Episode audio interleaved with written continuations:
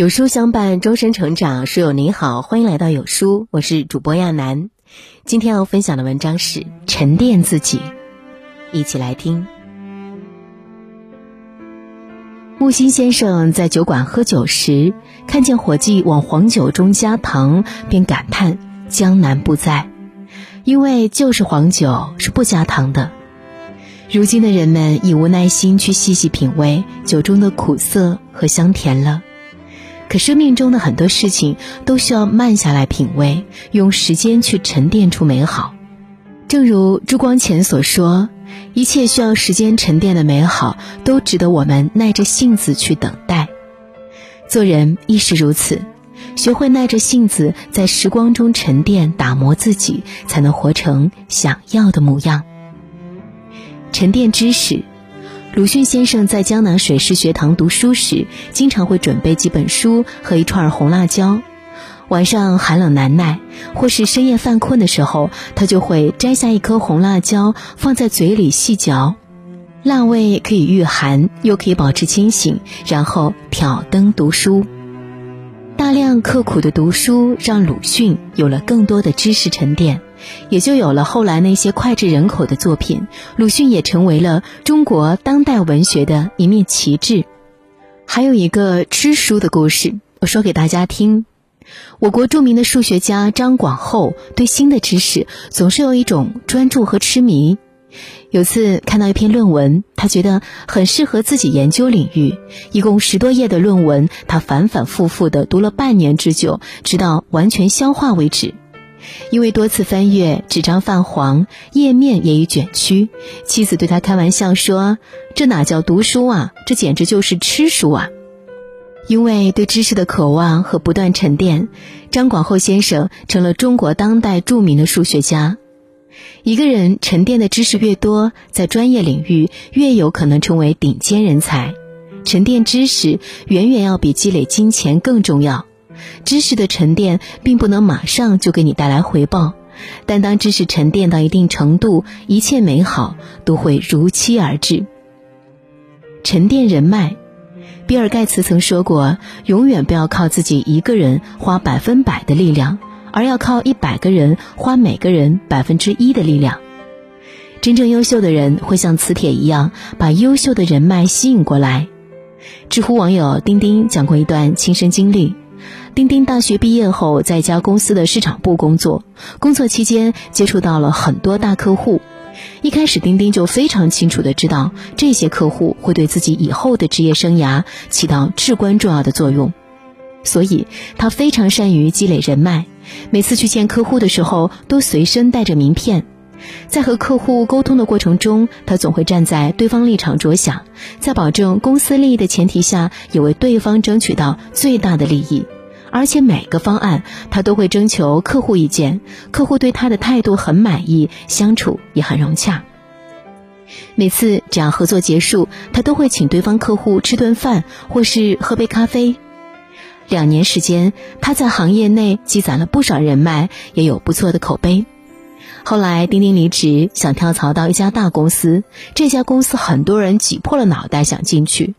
丁丁通过之前合作过的客户得到了内推机会，非常轻松的就成功入职了。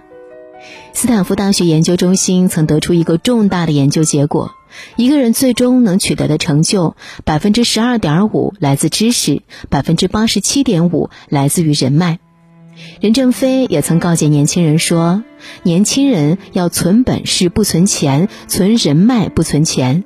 没人脉做不成事情，没本事有人脉也白搭。人这一生会遇到无数人，有人是过客，有人是贵人。你要学会沉淀自己的人脉，少点低质量的社交，去结交那些有能力、有价值的人。正是这些人带你走上更高的位置，遇见。”更好的自己，沉淀经验。去年在 NBA 总决赛中，有一场赛事让我记忆犹新。当时湖人以一百一十六比九十八大比分领先热火，加上热火多名主将受伤，形势对湖人非常有利。场上队员明显有点松懈，替补席上的队员已经开始了提前庆祝。这让詹姆斯感到非常不满。他提醒场上的队友，在一切没有结束之前，一定要保持专注。詹姆斯的不满来自早年前的一段沉痛教训，在他加盟热火的第一个赛季，带领球队打进了 NBA 总决赛，对手是独行侠队。热火一度领先独行侠十五分，占有非常明显的优势，看起来夺冠已经毫无悬念。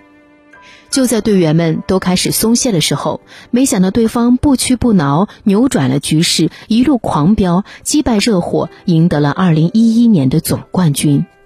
正是因为这段经历，让詹姆斯记忆犹新，阻止了队友们的提前庆祝。事后接受采访时，詹姆斯说。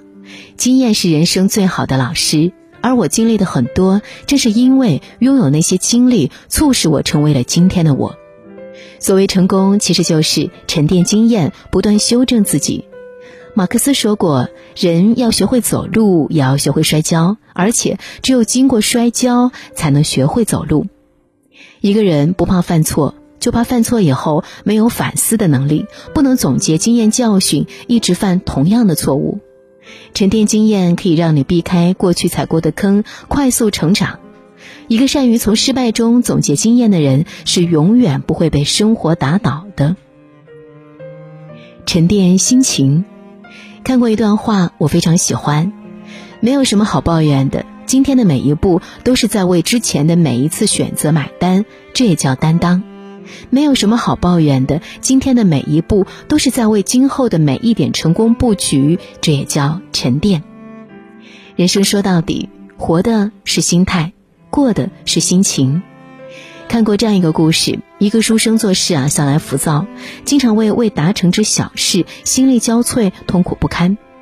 有一天，他找到一个智者，诉说自己的痛苦。智者听后，把他带到一间破败陈旧的小屋里。屋内的桌上放着一杯水。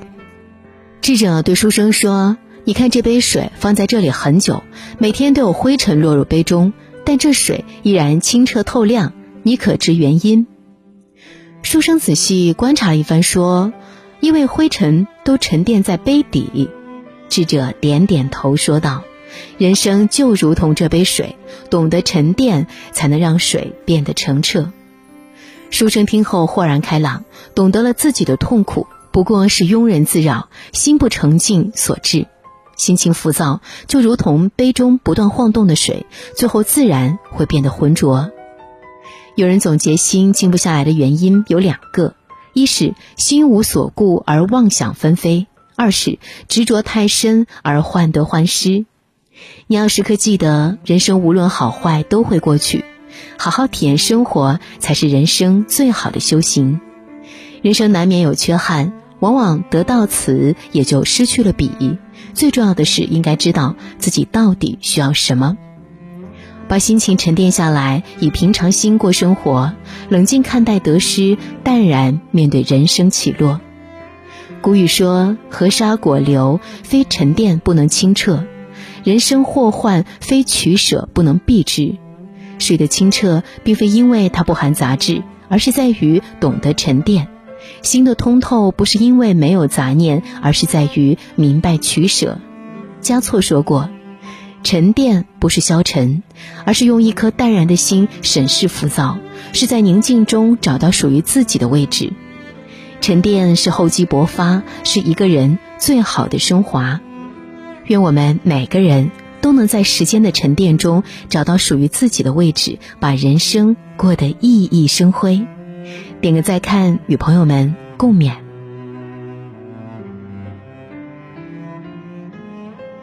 好啦，今天的文章就跟大家分享到这里。如果你喜欢今天的文章，或者有自己的看法和见解，欢迎在文末留言区和有书君留言互动。想要每天及时收听有书的暖心好文章，欢迎您在文末点亮再看。觉得有书的文章还不错，也欢迎呢分享到朋友圈。欢迎将有书公众号推荐给朋友们，这就是对有书君最大的支持。